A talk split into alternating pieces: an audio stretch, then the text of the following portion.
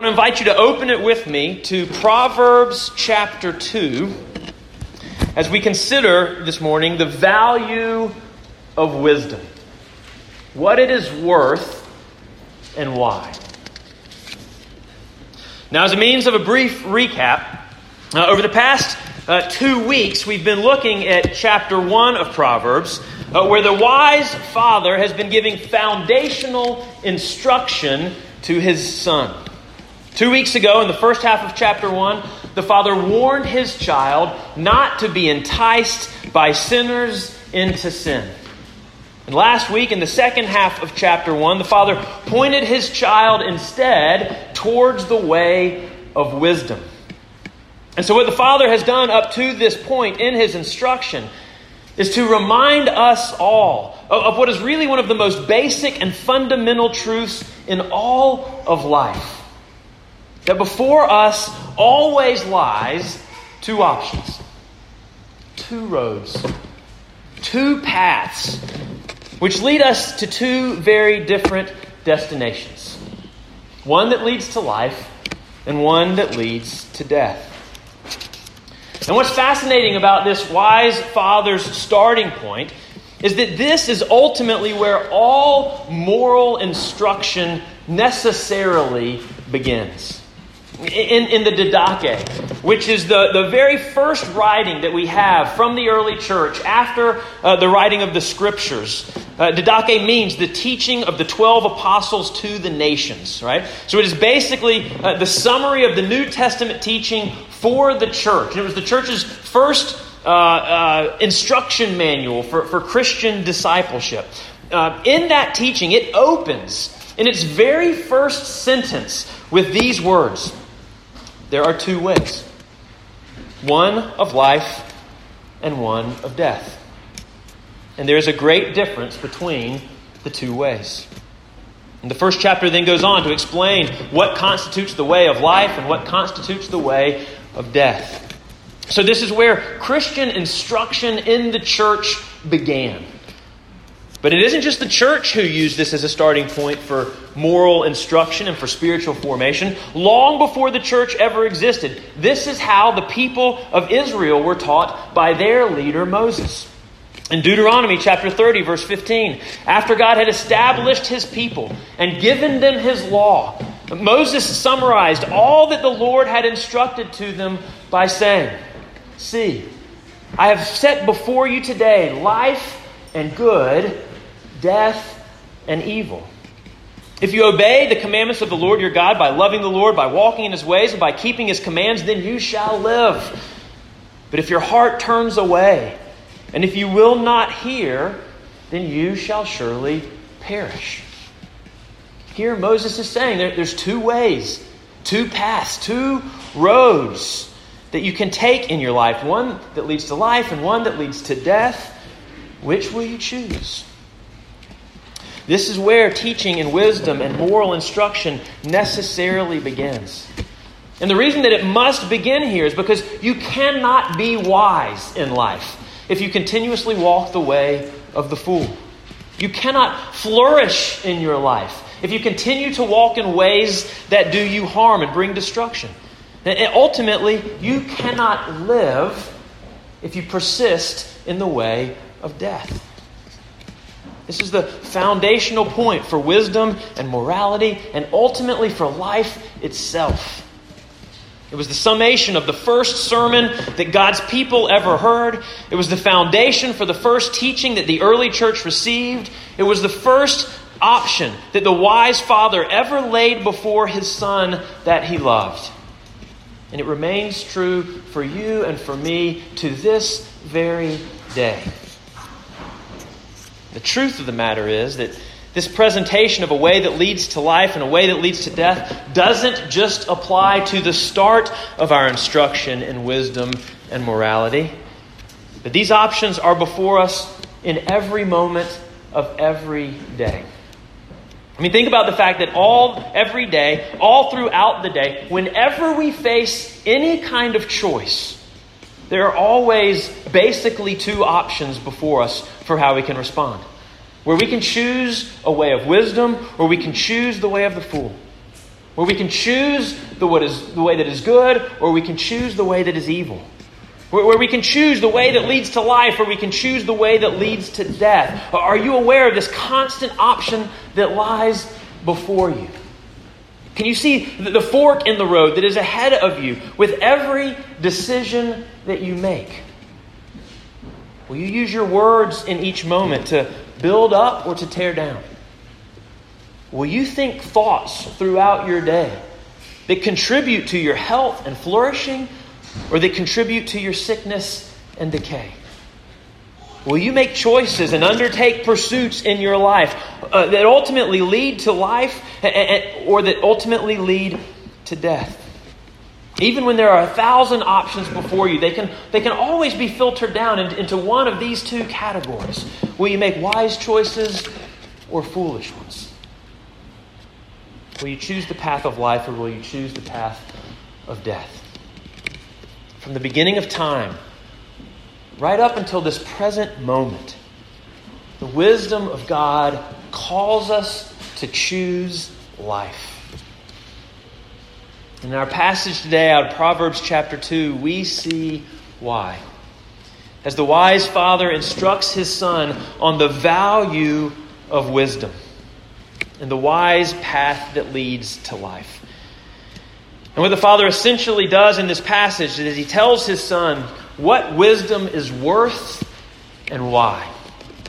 Having placed before him two paths to consider, the father now tells his son how valuable the way of wisdom is and why he should pursue it. And so that's what we're going to consider this morning. Now, in verses 1 through 5, the father shows his son the value of wisdom by repeatedly likening it to a treasure. In verse 1, he tells his son to treasure his commands.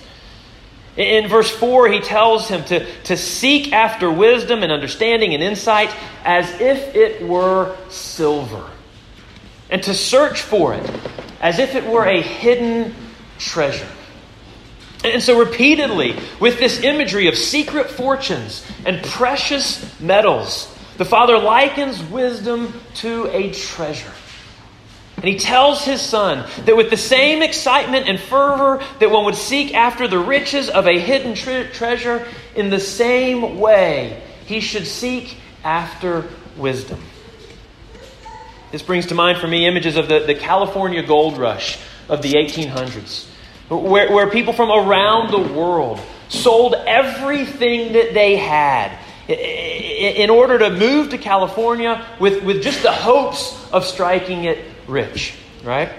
They left everything else behind in their pursuit of treasure.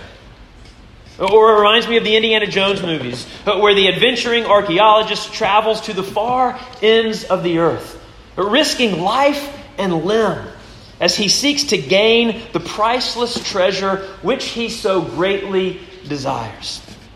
There's no limit uh, to which he won't go in order to obtain his prize. This is how people seek after treasure. They give up everything in hopes of gaining even more. We see this in our gospel lesson from this morning from Matthew chapter 13 where Jesus said that the kingdom of God was like a treasure hidden in a field. And then when a man found it, he, he gladly, gladly sold all that he had so that he could acquire the field and gain the treasure that was hidden in it. Or that it was like a pearl merchant who, when he found the pearl of great value, he sold all that he had so that he could buy that pearl. In all of these cases, but what the person desired was of such value to them that it was worth giving up anything and everything in order to obtain it. There's no price that's too much to pay, there's no cost that's too high to consider. Do you value wisdom and understanding like that?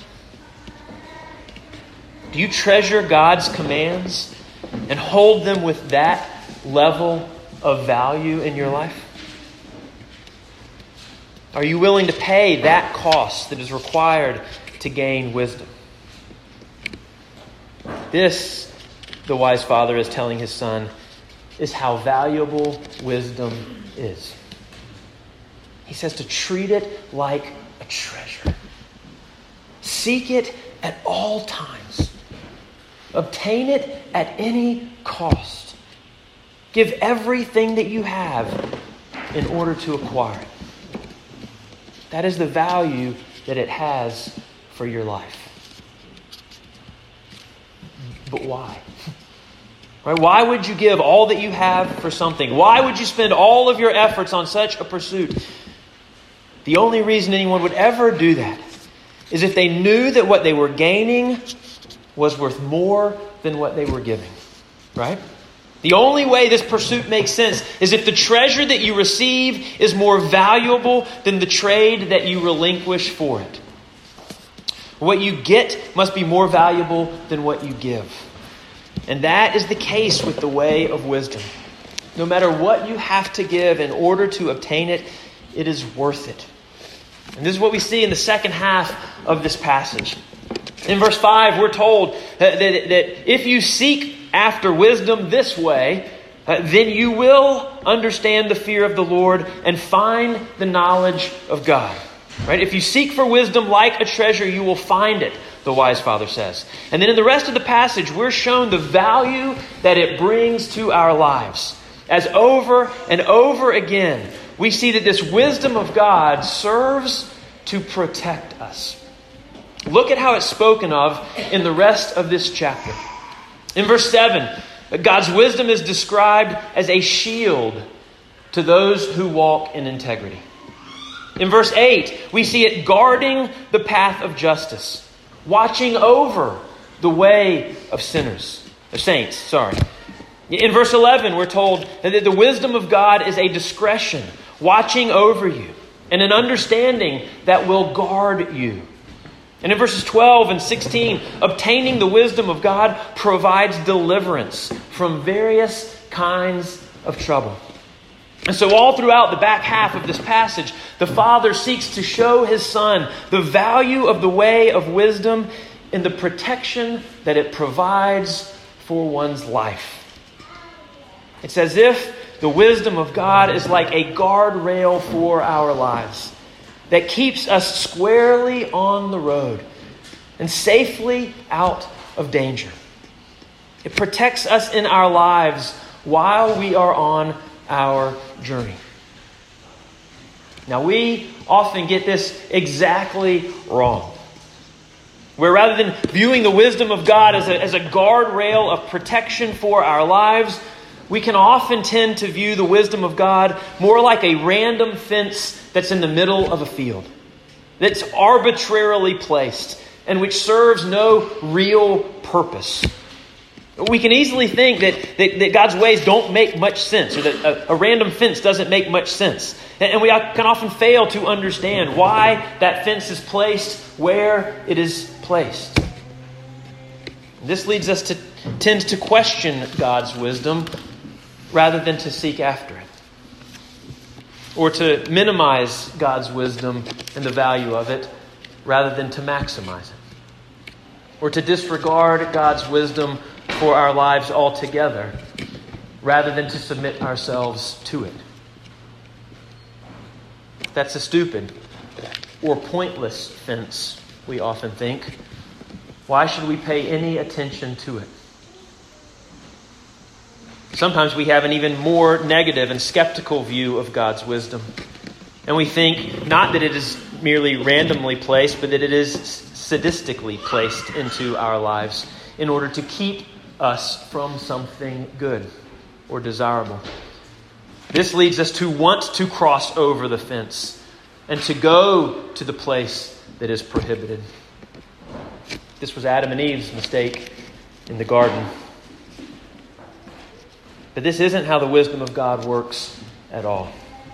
It is never random or arbitrary, and it never exists to withhold something good from us. Instead, the wisdom of God always works like a guardrail that keeps us traveling safely and helpfully on the road of life. It's intended to keep us from flying off the road and ending up in a ditch, or from crashing off of a cliff and ending up in a grave. And yes, sometimes the presence of a guardrail means that we need to slow down. Sometimes it means that we need to redirect the trajectory of our lives, the course that we are on. But those are small prices to pay for the benefit of staying on the road. If you asked any driver who's ever driven a car off of a road and caused a crash that took someone's life, they tell you there's no price that they wouldn't pay to have that moment back. They'd give anything for a second chance to slow down around that curve or to be warned by the presence of a guardrail. Let me give you another example straight from our passage this morning. In verse 16, the father instructs his son that wisdom will help to deliver him from the forbidden woman, from the adulteress with her smooth words. Now, for many, God's prohibitions against sexual immorality seem overly restrictive and often prudish. What's the big deal about sex? And when we don't understand its dangers, the allure of illicit sex can seem desirable and tempting. It doesn't seem like a little flirtation or a little encounter with a forbidden lover could be that bad, right? Our fantasizing about it makes us think that it might even be quite good. The problem is that we never take those fantasies far enough.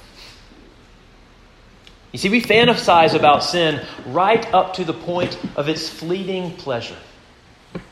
We fantasize about the anticipation and the excitement and the adrenaline that it gives right up to the point of its climax.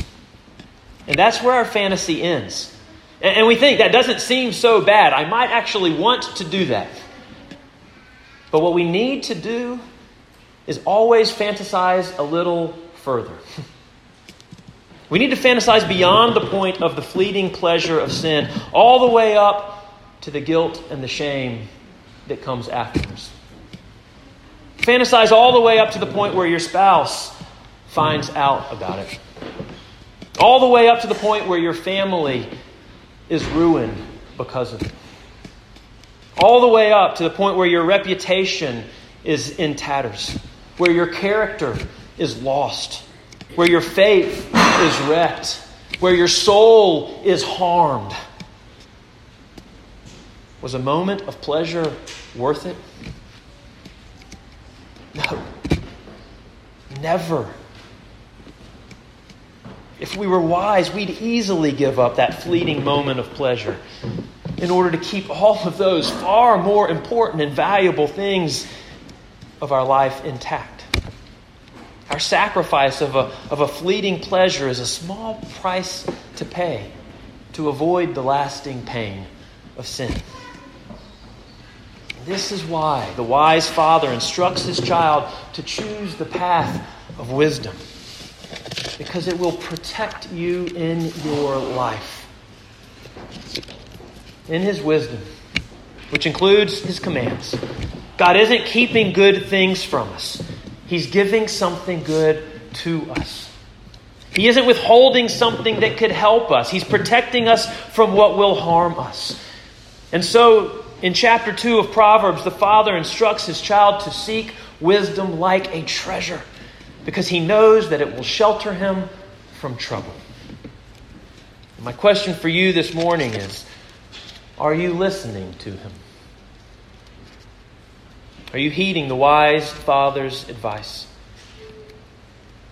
When you face the countless opportunities that lie before you today, will you give up whatever it costs to seek the path of wisdom and of life over and over and over again? You know, the hard reality for us as humans is that often our response to such a question is yes, I want to do that. We want to walk the way of wisdom that leads to life. But when the moment comes, we so often choose the way of the fool. Our mind says that we want the thing that we know is right, but our flesh keeps pursuing the thing that we know is wrong. This is the great human dilemma that we want life, but we keep choosing for ourselves death instead. Paul in Romans chapter 7 depicts this dilemma perfectly when he says, I have the desire to do what is right, but not the capability to carry it out. For I do not do the good that I want to do, but the evil I do not want to do is what I keep on doing. Does that sound familiar in your life? When Paul ultimately surrendered to the frustration of this reality, in the end he cried out, Wretched man that I am, who will save me from this body of sin and death? Who will save me from myself and the foolish decisions that I keep making? Paul is saying. The way Paul answers that question is ultimately, though, a declaration of the gospel. When he says, Thanks be to God through Jesus Christ our Lord. For in the end, Paul knew, and he proclaims to us that the only way that someone ever ultimately changes is through the love of God that is made known to us through Jesus. The only way that we'll ever choose God and His ways is when we know that He has chosen us. The only way that we'll ever truly treasure Him and His wisdom and His ways is when you realize how much He treasures you. And isn't this the way that the gospel works? That we love because He first loved us? Church, do you know how much God truly treasures you? Listen to what he has said of you, the people of God, from Deuteronomy chapter 14. And the Word of God says that you are a people holy to the Lord your God, and that He has chosen you to be a people for His treasured possession. You are God's treasured possession. You are what he values and cherishes and thinks about and delights in and treasures above all else. You are the hidden treasure from our gospel reading this morning, which God went and gave all that he had in order to obtain. You are the pearl of great price, for which God, the pearl merchant, sold all that he had in order to acquire. For upon the cross, God gave everything to make you his own. Jesus gave his very life in order that you might have life in him and with him. He paid it all in order to obtain you. And it's a price that he was happy to pay. He gladly paid it because you were worth it to him. In Hebrews chapter 12, we're told that, that it was for the joy that was set before him that Jesus endured the cross. That joy was you, a redeemed and renewed and refined and restored you.